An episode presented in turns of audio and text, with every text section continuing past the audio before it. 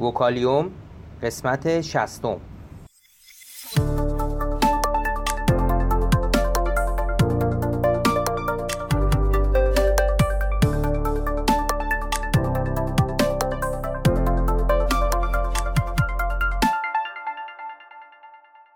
صدای ما را از آسمان نمای گنبد مینا در منطقه فرهنگی گردشگری عباسآباد تهران میشنوید.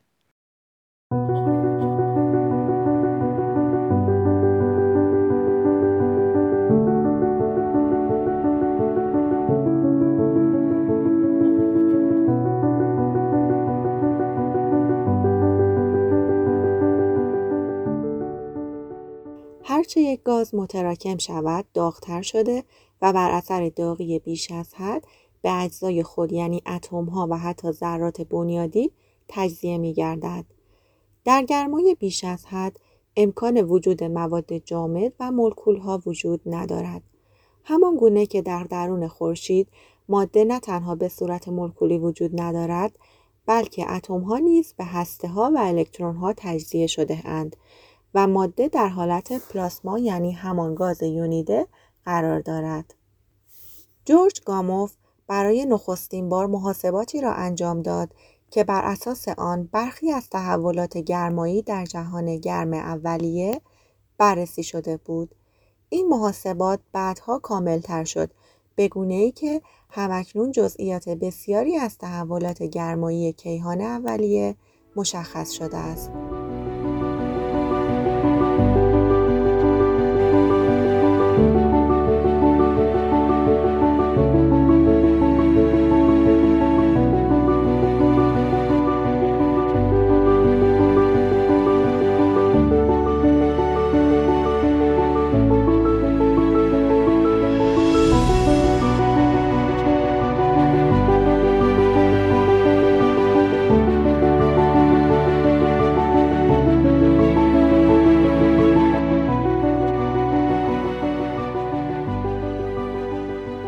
فرایندها در کیهان اولیه روندی از تراکم به سمت انبساط، از گرمی به سردی، از سادگی به پیچیدگی و از یک دستی به تشکیل ساختار را دنبال می کنند.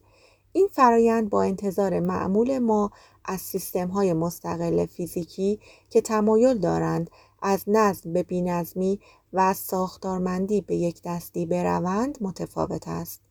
رقم آنکه فرض بر آن است که کلیه فرایندهای کیهانی بر اساس قوانین فیزیک صورت گیرند. ماده اولیه کیهانی آنچنان گرم بود که گازی یک دست و ساده را تشکیل می‌داد است.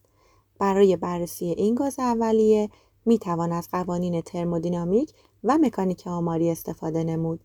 اگرچه جهان یک سیستم در حال تعادل نیست و دائما در حال انبساط می باشد وضعیت ماده کیهانی در بازه های زمانی کوتاه را می توان تقریبا به صورت یک گاز تعادلی در نظر گرفت و روابط بین کمیت های ترمودینامیکی مثل فشار، چگالی، دما و آنتروپی را مورد استفاده قرار داد.